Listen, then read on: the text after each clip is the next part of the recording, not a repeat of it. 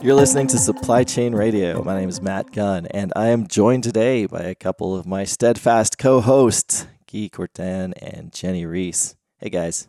Yo, yo. Hey, Matt. So, this is an interesting episode of Supply Chain Radio. In fact, it's going to be my last. No! So, guys, we're all crying softly. I know. I know it's tough. It's been one heck of a journey, and while I cannot claim to have started the show or even invented podcasting, it's been an absolute pleasure um, bringing this Wait. show to you out there in audience land for well, the last years. you didn't invent podcasting? I know. You would think so, right? In my world, you did a little bit, so I owe you that. Just take ownership of it, Matt. Just uh, take ownership of it. You know what? You can do anything you want on your last day. Uh, so, so with that, let's reflect a little bit on supply chain radio and on the supply chain in general. I went back and listened to the very first episode of this show, which was recorded in 2010, well before it was a regular weekly program and before even any of us were involved in the show. And just found it really interesting because in that very first episode, John Atherton, who uh, was one of the original hosts, and, and Greg Johnson, both of whom have moved on to other worlds, talked about this new notion in supply chain, this idea of extending your connectivity beyond the four walls of the enterprise to better collaborate and streamline processes to gain visibility and a better handle on all of the things happening across the global supply chain. And I think that idea is amazing and still holds a lot of value. So I'm interested in, in where we've come in basically 10 years of this show. Guy, what are your thoughts on this networked supply chain concept? You know, I think Matt, it's it's one of those things that ten years seems to uh, be a long time, yet uh, also goes by way too quickly. The whole notion of the network supply chain, I think the relevance has not diminished by any stretch of the imagination. I think what has happened is the evangelizing that I'm sure John and others were doing in the beginning has now moved from having to evangelize the importance of it to now having to be more prescriptive with regards to what to do. What's your first steps? How do you take action to actually get to this point. It feels as if you know people have come around and I won't say completely, but really embrace the notion of this network of networks, this network supply chain, this need for greater connectivity and visibility. And it's no longer a need to convince people or to demonstrate to people why they should be thinking about this. Now it's really about, all right, what do I do tomorrow to get this done and to have this, you know, in place for my business and my supply chain? Yeah, Jenny, and you focus a lot on retail and fashion, where so much of the you know emphasis has been on just the store, that final end node in the supply chain. But have you seen more value or more positioning toward thinking upstream, thinking about inventory before it's in the store, before it's going to that consumer? Absolutely. What I was going to say is I think probably the most noticeable change, even over the last few years, has been the definition of visibility and why it's important and actually what it means. So if you think about let's talk about mobility. You know, when people had cell phones, the first cell phones, and then it was like, oh, I can call from an airplane, or now I have an Apple Watch, and, and that definition of mobility gets tighter and tighter. So I think for retail and fashion in the supply chain, it's been the same that visibility once meant, okay, getting an email on the customer side that your order has shipped. Well, now I need to know where, you know, my pizza is from the time it goes in the oven until it gets to my door. So visibility has been crucial. And I think especially, eh, you know, across the supply chain, at first we were looking at things like, okay, I want to know when my package has been scanned. You know, did it arrive at the postal service? And now it's like, I want to know everywhere it goes in between and then as, you know, as the retailer or the fashion brand, I want to know exactly where it is in the middle of the ocean, exactly where it is on a highway driving across the states. So yeah, visibility has, has just been huge. Yeah, no, then that's a great. And something you keyed on there is something that seems universal to any operation, whether it's B2B or even B2C all of a sudden now everyone's got a supercomputer in their pocket, so to speak. They've got a mobile device and they're connected constantly to everything in their digital world. And with that comes so many more expectations. Is supply chain truly driven by a customer or a consumer uh, in this day and age? Yeah, I think that uh, supply chains today, and, and regardless if it's a B2C or a B2B supply chain, there's always a C behind that B, right? And I think not only is there always a consumer somewhere lurking in that equation, but I think that everybody that participates in the supply chain in their own rights are consumers. And what I mean by that is they take on the consumer mentality. You know, what Jenny mentioned that, you know, today I, I don't only expect to know where my package will be, but I expect to know almost to the point of when the raw material gets taken out of the earth or created to produce that product, right? I want that visibility. I want to know what's happening. I want to know things like sustainability, things like that. I want to understand, and I want to be more involved with the whole process of that product. So, from a consumer standpoint, we've taken that attitude. And I think we take that attitude with us when we go to the office on Monday morning to do our regular jobs, whether again, we're in the B2B world or B2C world. We have now taken on sort of that mentality and applied it to the rest of our world. So I think from that standpoint, there is always a consumer now that is driving that supply chain, whether literally driving it from the standpoint of uh, making products that have to get to a consumer or I make products that someone has to use, to the mentality of the people in the supply chain who have now taken on a you know consumer centric mentality. You guys both mentioned the whole notion of you know carrying a supercomputer in your pocket every day, having that access twenty four seven, having that you know that door to the world that we never had before. That not only from a purchasing behavior standpoint, but also from an attitude standpoint, I think is really driving and influencing supply chains today. Yeah, it makes me wonder, you know, data is obviously the biggest currency that any brand has right now, but at what point do you think consumers will sort of burn out on data? Like we want to know now, you know, I want to know where my shampoo came from, you know, is it ethical sourcing, is it ethical shipping, all of this.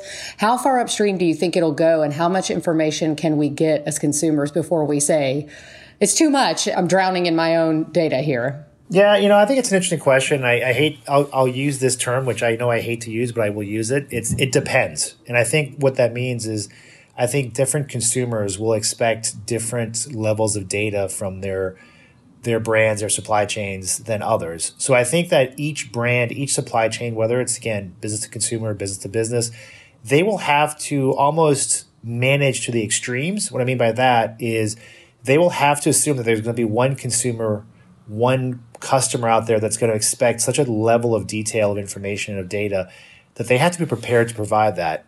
While there'll be another level that will just say, you know, I, I really don't care. I just want to make sure it gets to me at a good price, at the right time, at the right place, and meets my needs or meets my experiences. Whereas you might have another consumer who's going to say, no, I want to really dive into the information, dive into the data, really sort of you know geek out on the data and, and use that to influence my buying behavior. So i think that's a challenge right for the brands to meet sort of that extreme level of information need. I think to your point jenny you're absolutely right. I think we are already flooded in data. We have too much information. And i think we we have learned to sort of filter what we need and what we don't need. The question is again for these companies is what I might require is going to be very different than what someone else requires and from someone else from that person. So how do you then manage to that where you know the expectations are going to, going to run the gamut across the board with what we're looking for, what we expect, and what we need in terms of information to make buying decisions.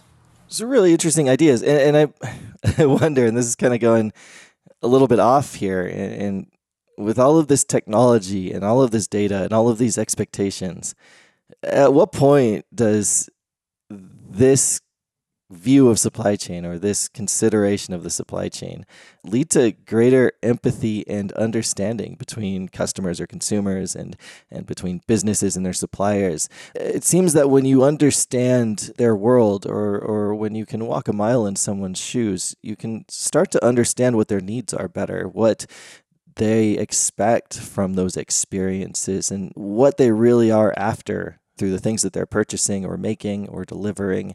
It just seems to me that, you know, even as a consumer, when I have a bad experience, I know that there are certain things that have had to happen to make that go sideways. And I just want to, you know, give feedback and help fix it in whatever way possible. I wonder if this greater communication has an effect there.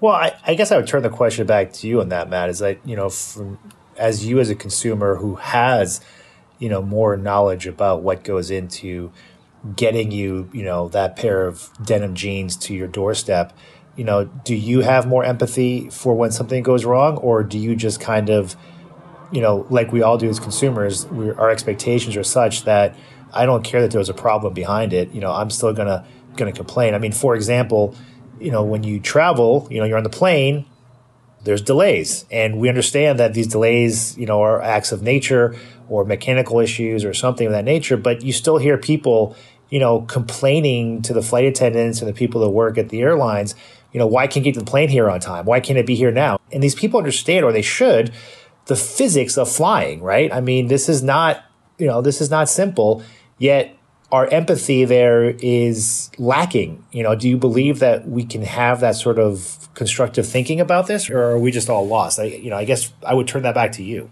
Yeah, no, that's a good point. And everyone experiences things different ways. Um, but yeah, I want the things that I want, how I want them, when I want them at that right price. And so, yes, that expectation is very high. I think that when something does go wrong, I want to understand the things that broke down or what signals I can put out there in order to either improve the experience or find an alternative in the future that meets those needs. It's so easy to ditch loyalty in some of those cases. And it seems to me that, yeah, I think that from a business perspective, you have to empathize and understand the customer, but you also, it pushes you to a higher standard that you have to deliver on that promise because there are so many choices now and so many other supply chains that are better equipped to handle that need. Yeah, I think if you think about this question and take it out of the B2C space and put it back in, like, let's say manufacturing, a manufacturing supply chain that you know, before there was all this supply chain visibility, if something were to go wrong, it's sort of like when your plate comes out at the restaurant and everyone blames everyone. You know, the waitress blames the cook, the cook blames the hostess, whatever. It's always someone else's fault. But in this case, I think people I guess, as Guy would say, it depends, may or may not have more empathy because you're going to be able to pinpoint where those mistakes are made. And so if it's, you know, some sort of human error or lack of judgment or something like that, then it's going to be clear where, where that point of failure is. Yeah, I mean, it seems to me that that doing the forensics to understanding the failures across a system can be so much more apparent when companies do start to grow their connectivity across their greater network. And I think that's kind of where I'm getting at. There's this clear need, there's this clear expectation. What's the next step to truly reaching that state where you can identify issues, uh, resolve them proactively, or simply find alternatives quickly enough so that you can meet the demands at the end of that supply chain, whatever it may be? Yeah, and I think to the point you guys made, I think there's an interesting opportunity here for savvy supply chains to take all that data, that information, and to be not just more open with their consumers and their customers, but to, to your point, to be more proactive with if there is going to be an issue, to try to fix it before it becomes a true issue. I mean, we'd say that all the time in the supply chain world, right? If if you know that ship is crossing the ocean and uh, the, the container ship breaks in half and one half is still floating in the ocean, I better know about it as soon as possible rather than waiting for it to come up on shore. I think it's the same thing with the end of that supply chain, whether it's a business to consumer product or a B2B product, is can I leverage or can I be smarter about that information, that visibility I have, and can I weed through that glut of data to bubble up the stuff that's relevant for the consumer and for the end consumer to better communicate, right? I think, I mean, maybe I'm, I'm too uh, rainbows unicorns on this, but you know, I, I do feel that if brands are more proactive with telling me, hey, you know, that order you just placed, it's delayed by, you know, three hours because of X, Y, and Z. Maybe I am more empathetic to them and I will not be as, you know, I won't go right to Twitter and start blasting yeah. them for being late you know, I think that's something that, again, going back to the airline example, I feel like when airlines are a little bit more open with you saying, hey, there's a computer problem or this. Now, some people might not want to hear that there's a, a hole in the windshield or something, but, you know, I think giving the explanation and not just saying, hey, it's delayed or it's going to be late by two days and just leaving you hanging, I think is, is going to be important. I think the secondary part when it comes to all this information that's out there is can some of these savvy supply chains not just tell you there might be a delay but also try to help find alternatives if you so choose. So if I know that the widgets that you ordered won't be coming in on time, can I look in my network and figure out there's an alternative? Can I figure out that, you know, you're a platinum level customer, so I better give you some money back or give you a discount or do something to make up for it. And I think if those supply chains start using all that information that, that is available and start to be smarter about it, I think, you know, the relationship between end consumer and supply chain, I think will be one more of cooperation, for lack of a better term, but more openness, more understanding, you know, as opposed to just, hey, it's going to be late. Sorry, tough luck. Yeah, it's it's funny, kind of full circle. You're uh, the more tech you plug in, sort of the more human the experience has the potential to be. But I'd say, you know, since we're talking about the evolution of the supply chain and, and, you know, obviously, Guy, what you're saying, it takes a crap load of data to inform those kind of decisions. And I think probably one of the biggest evolutions we've seen is the real world scenarios for artificial intelligence and machine learning to parse all of that data in a timely enough fashion that you don't have a million Garfield phones on the beach. right. Exactly. Like there's so much wasted opportunity, it seems, or missed opportunities when you act in silos or when you hoard information. And I guess that's kind of what I'm getting at with this whole idea of greater connectivity, greater communication across the entire supply chain. Everything that we do is a supply chain of some sort. Uh, is kind of my position after several years of doing this and being in this in this industry. And I truly believe that yes, businesses rely on processes, they rely on teamwork and individuals to all make things happen. But when all of those things are done in a vacuum, when those processes are, are siloed off, when there's a lack of communication or understanding and plans are made on their own outside of consideration for the constraints and the opportunities that you gain from better partnering with whomever your suppliers and trading partners may be that you end up with just the status quo and that you do have those breakdowns and that true transformation is nearly impossible. Yeah, and I think that's, you know, part of that is to your point too, Matt. It's not the technology, the data is there, right? That is not the issue today. I think part of it or a major part of it is and it's a you know, it's a catchphrase, but it's it's the change management, right? It's how do you work with your network and your suppliers and your tier two suppliers, your distributors, and etc. And how do you work with them to not just convince them it's a good thing, but to get them enthusiastic and to get them excited about being part of such a network and of being active participants. So I think that's where the true value gets unleashed and unlocked is when people are you know, they do it because they see the value. They do it because they want to, not because their tier one supplier came to them and basically used the stick and said, if you don't do this, you know, we're going to stop using you guys. Right. So I think that's really, that's the key. And I don't think that's something that there's no easy answer for that. And I, and I think that's something that has been fascinating, frustrating, but also very, you know, I think the opportunity still lies there. And I think it's something that, that from a supply chain standpoint, we will continue to work on. I certainly don't think that it's going to be solved by waving a magic wand and having everybody play nice in the sandbox. Wait, you mean there's no single fix for these systemic issues that we face each day? What have we been doing all this time? no, but I think that's we, have been pre- we've been preaching on this podcast, so I know we've been doing our part. That's for sure. But yeah, no, I think that as we kind of close out this particular discussion and, and, well, close out this show, where do you see all of this going? What's ahead in the next few years? It seems that the future is bright, but it seems that there are still hurdles that exist across all aspects of supply chain.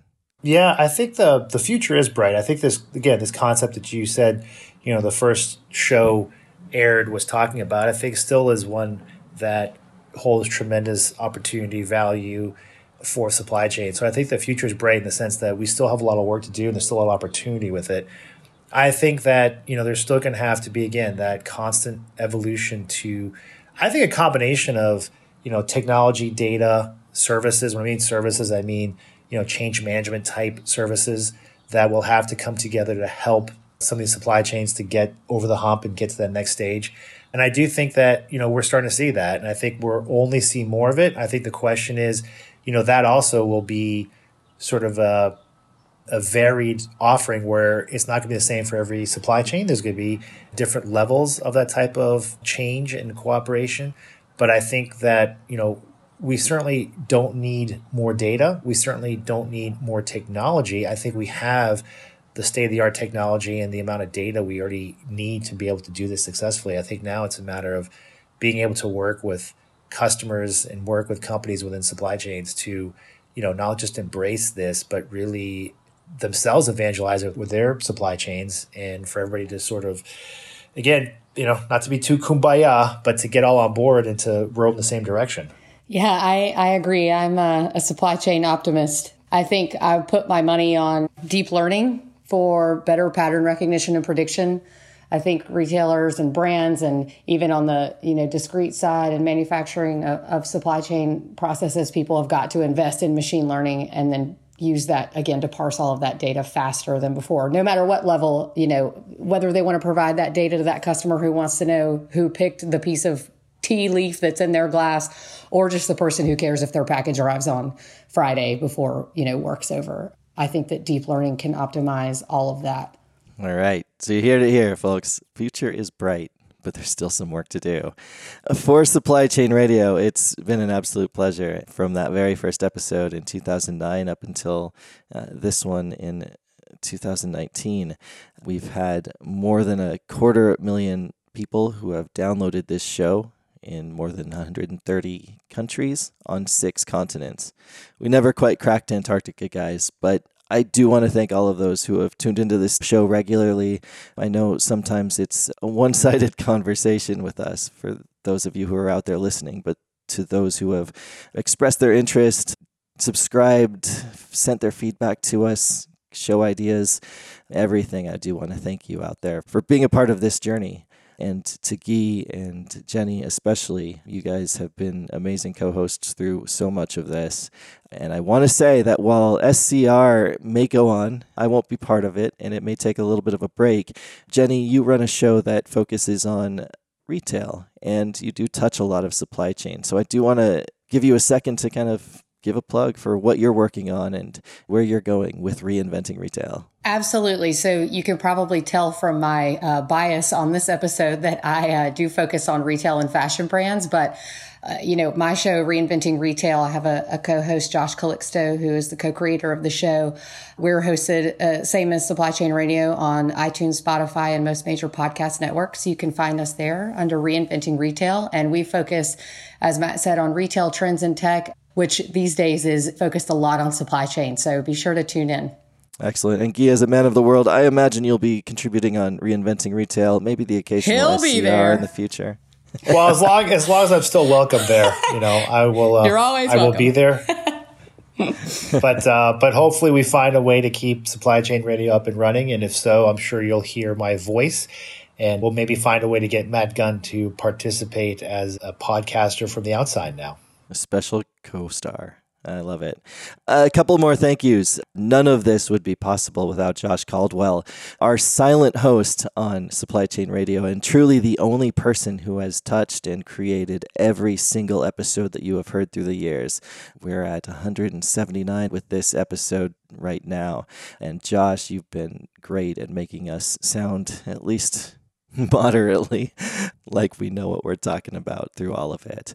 Also, to those who have hosted in the past and have left the show, Suhas Sridhar, Greg Kiefer, and as I mentioned before, John Atherton, Greg Johnson, and Boris Felgendreher, all of you have had a big part in making this thing real.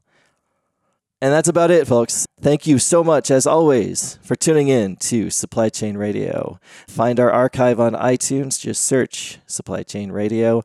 My name is Matt Gunn. While I may not be podcasting here regularly, I may be doing something else down the road. So find me on Twitter at, at Matt Gunn or on LinkedIn.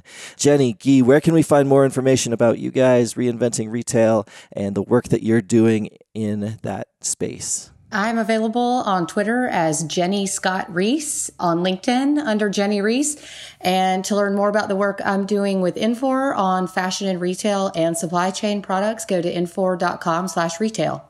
And you can find me on Twitter at G C O U R T I N and on LinkedIn at Guy, G U Y, Courtin, C O U R T I N. And maybe you'll hear me on reinventing retail very soon. Hopefully, Oh, yes. I, I get invited. If I get invited to talk No, on, no. on that side. It won't be invited, it will be forced. ah, okay, even better. All right. Thank you guys. And thank you again to everyone who has made Supply Chain Radio such a success and such an exciting experience for me through the years. Woo! you've happy last listening. show. Thanks, Matt. Thanks for checking us out. Bye, guys.